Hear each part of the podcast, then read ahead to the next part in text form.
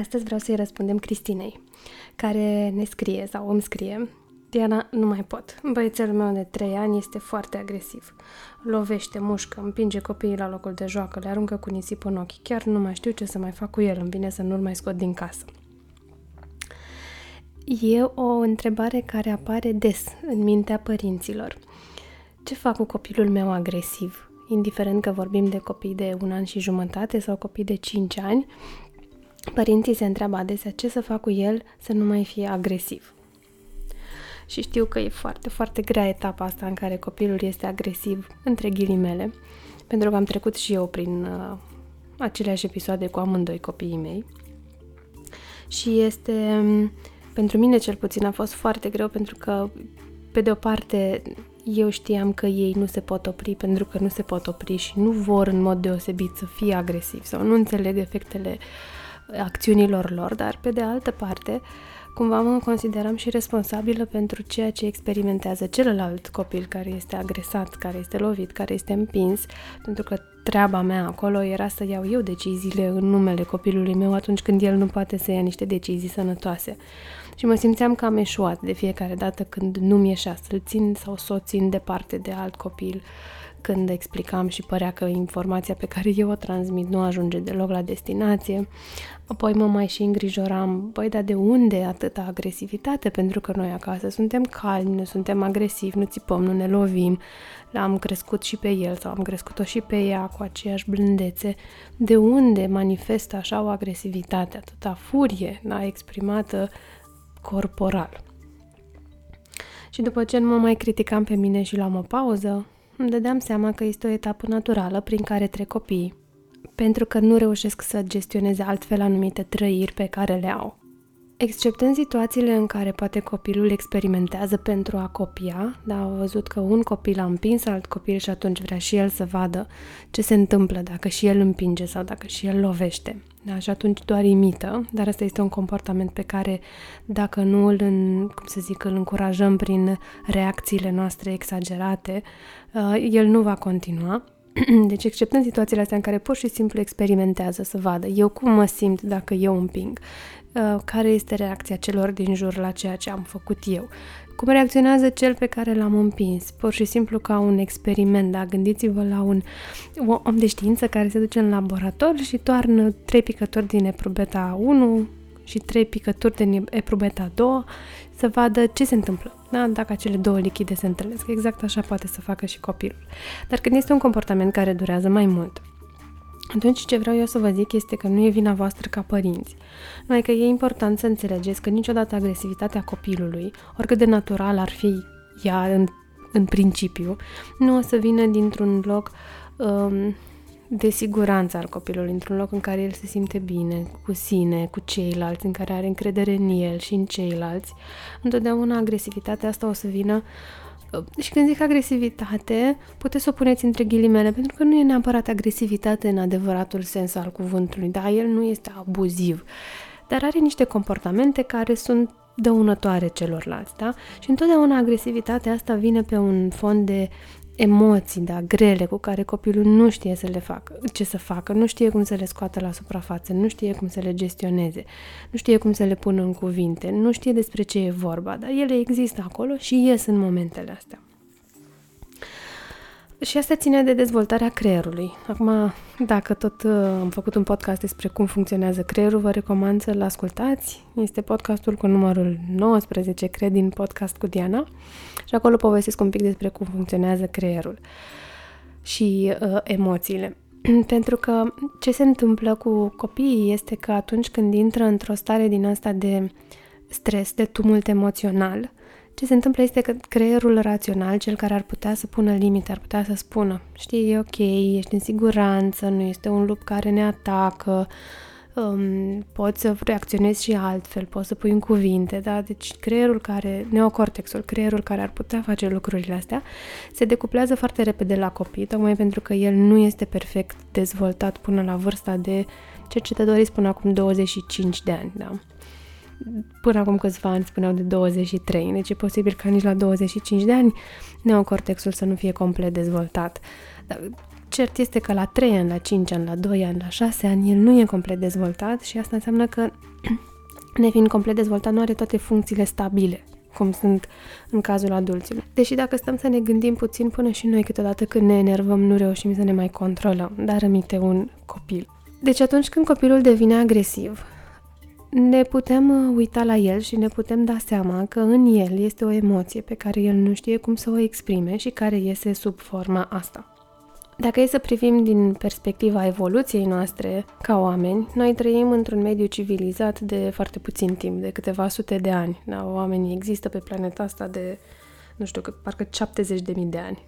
E consensul la momentul actual, da? Deci de șaptezeci de mii de ani oamenii au trăit cumva în sălbăticie, de vreo câteva sute de ani oamenii trăiesc în siguranță. Ceea ce înseamnă că creierul nu s-a uh, actualizat la noile noastre condiții de viață. El este încă ușor arhaic și încă își mai imaginează că ar putea să ne atace un urs, da, dacă nu um, avem grijă.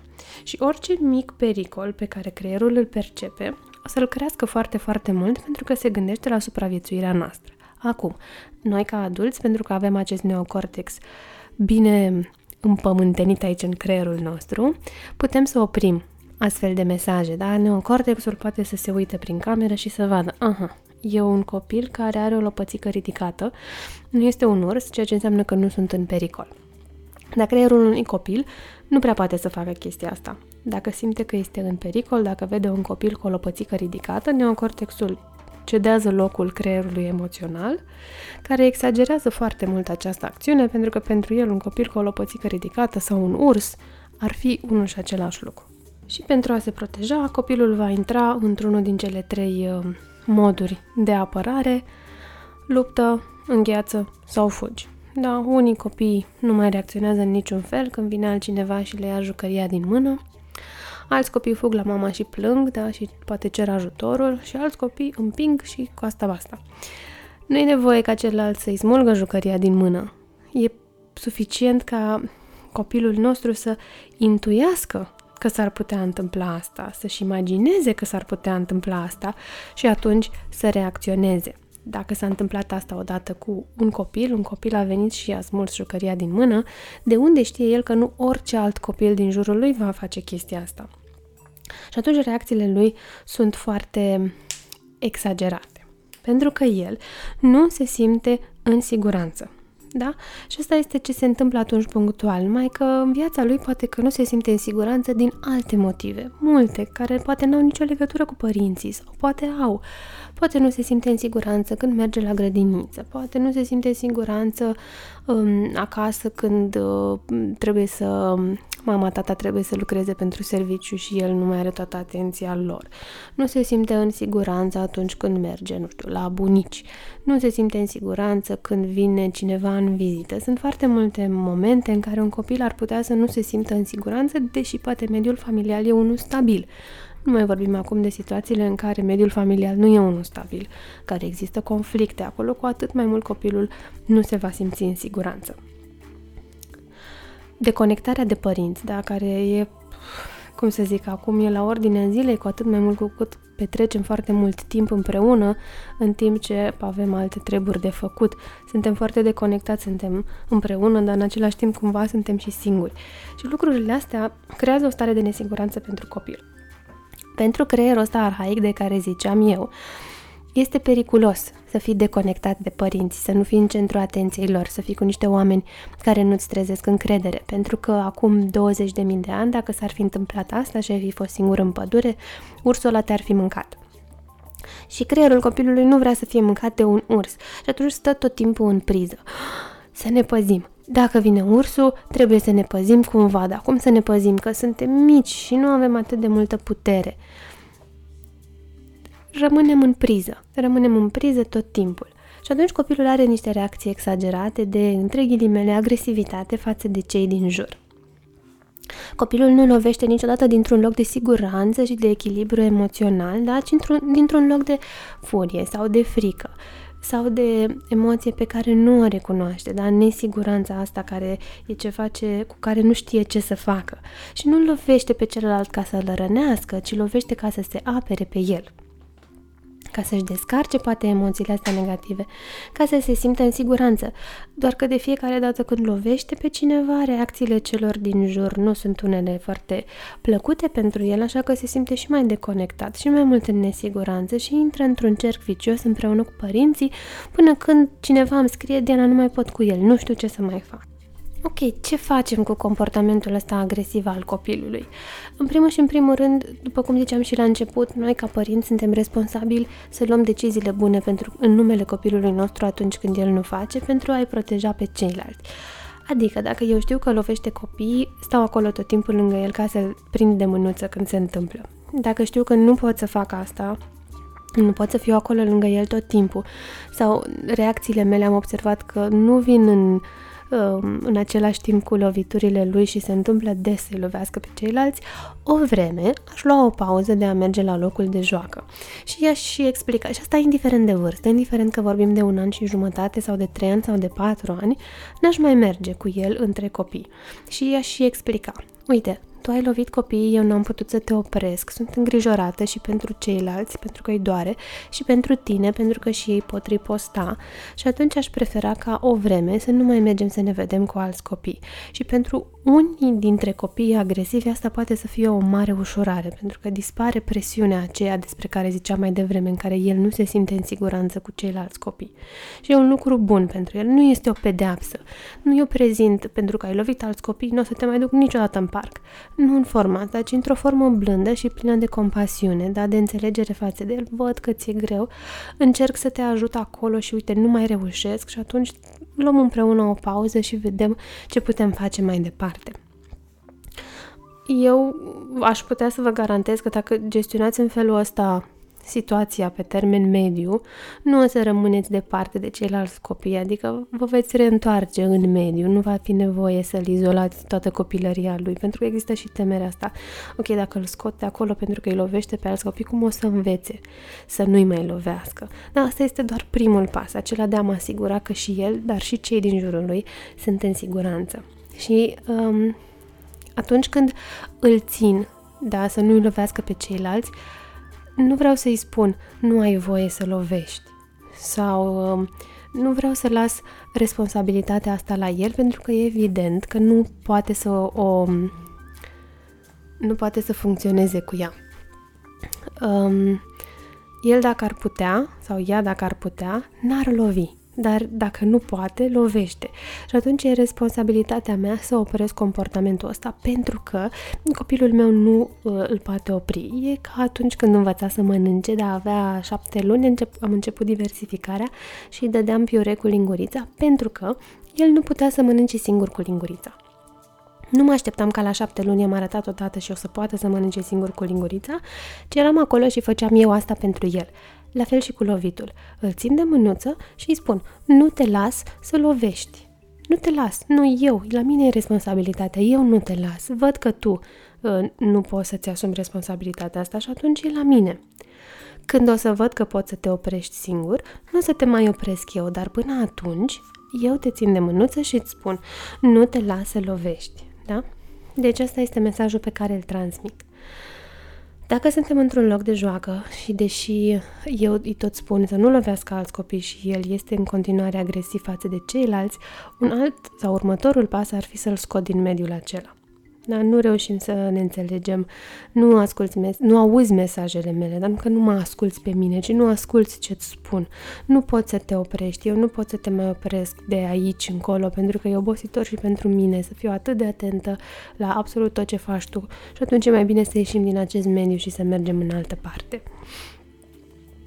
Un alt lucru pe care îl fac în momentul ăla este că după ce văd că toată lumea este în siguranță, vreau să văd ce emoție simte copilul meu. Ok, și îi spun în cuvinte: văd că ești furios, că a vrut să-ți ia, văd că te-ai speriat când a venit spre tine. E important să pun în cuvinte emoția și să o accept. Deci văd și e normal să fii furios și e normal să fii speriat și uite, sunt aici cu tine și tot nu te las să-i lovești pe ceilalți. Emoția e perfect acceptabilă, este ok. Toți simțim emoțiile astea. Comportamentul de a lovi nu este unul ok și poți folosi alt comportament și eu aleg alt comportament atunci când sunt furioasă. Emoția o naștem în noi într-o anumită situație, iar comportamentul îl alegem. Și ăsta este procesul pe care copilul îl învață acum.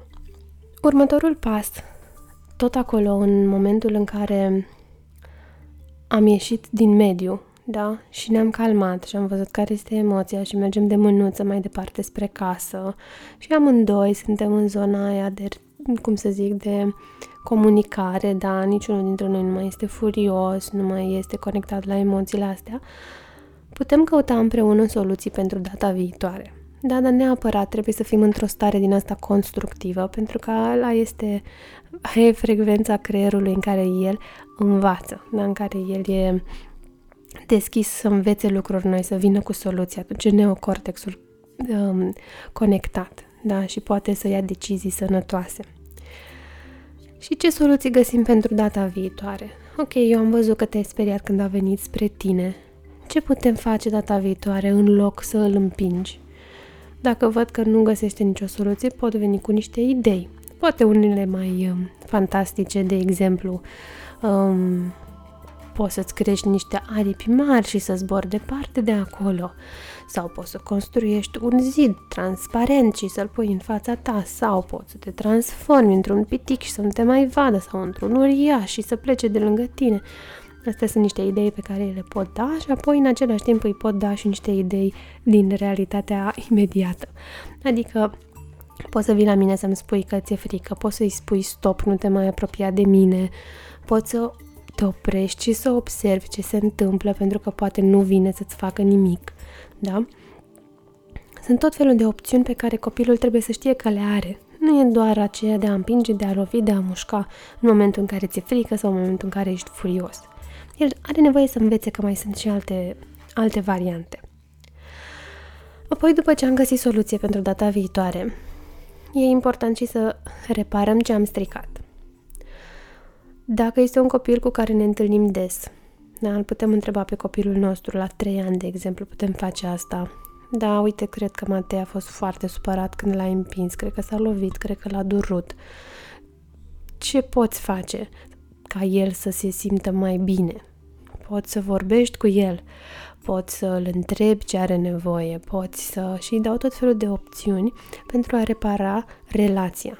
Da, e important pentru creșterea nivelului de empatie și pentru relaționare să înțeleagă că el are puterea de a distruge o relație și are și puterea de a iniția repararea unei relații. Și e important să vadă și consecințele, pentru că Matei s-ar putea să zică da, hai să ne jucăm în continuare, te rog data viitoare să nu mă mai lovești, sau Matei s-ar putea să fugă de el și să nu mai vrea niciodată să se joace cu el. Poate să-i și spună la vârste mai mari, noi nu mai suntem prieteni, eu nu mai sunt prietenul tău, eu nu mai vreau să te văd niciodată. Sunt niște lecții pe care copilul le învață. Și în rest, ce putem să facem este să ajungem la nevoia aia neîmplinită a copilului, să vedem de unde a adunat el toată energia asta, care sunt supărările lui de zi cu zi. Da? Să ne uităm așa puțin la lumea lui, cum arată lumea lui, cum arată ce are el nevoie, să-l întrebăm, să-l observăm și să vedem, dar cu curiozitate, nu cu judecată, nu cu preconcepții, ci pur și simplu să vedem din perspectiva lui. Sper că ți-am răspuns la întrebare, o să le sumarizez pe scurt așa. Deci când suntem undeva și observăm că avem un copil care a devenit agresiv, unu, oprim cu blândețe, dar și cu fermitate, da, comportamentul respectiv, nu te las să lovești, da, eu te opresc aici, apoi dacă nu reușesc să-l mai opresc și să-i pro- să-l protejez pe el, să-i protejez pe ceilalți. O să scot copilul din mediu și o să plecăm de acolo cu mesajul, pentru că n-am reușit să te mai opresc, o să mergem, ca să fie toată lumea în siguranță. După ce ne calmăm, după ce ieșim din mediu, căutăm emoția care a generat acest comportament, da, și eu oglindesc copilului, îi spun ce emoție am observat eu sau dacă e mai mare îl întreb și aștept să-mi răspundă el. Apoi ei transmit că accept emoția, e normal să te simți așa, e ok să te simți așa, comportamentul ăsta nu e acceptabil, nu e ok, există și alte opțiuni. Pasul următor este să găsim aceste opțiuni, ce altceva ai putea să faci în această situație, Căutăm soluții magice, care copiilor le plac foarte mult, să-ți crească aripi și o să zbori, și soluții reale. Da? O să folosești cuvinte, o să ceri ajutor, o să spui stop. După ce găsim soluțiile pentru data viitoare, ne întoarcem la a repara, la a repara relația stricată din cauza acestui comportament și, ca o cupolă care le conține pe toate, observăm să vedem care este nevoia aceea neîmplinită a copilului care generează această energie destructivă și încercăm să reparăm de acolo, de la origini. Ok, dacă aveți întrebări, nelămuriri, lucruri pe care ați vrea să le aflați de la mine, puteți să-mi scrieți oricând. diana arond diana vijulie punct ro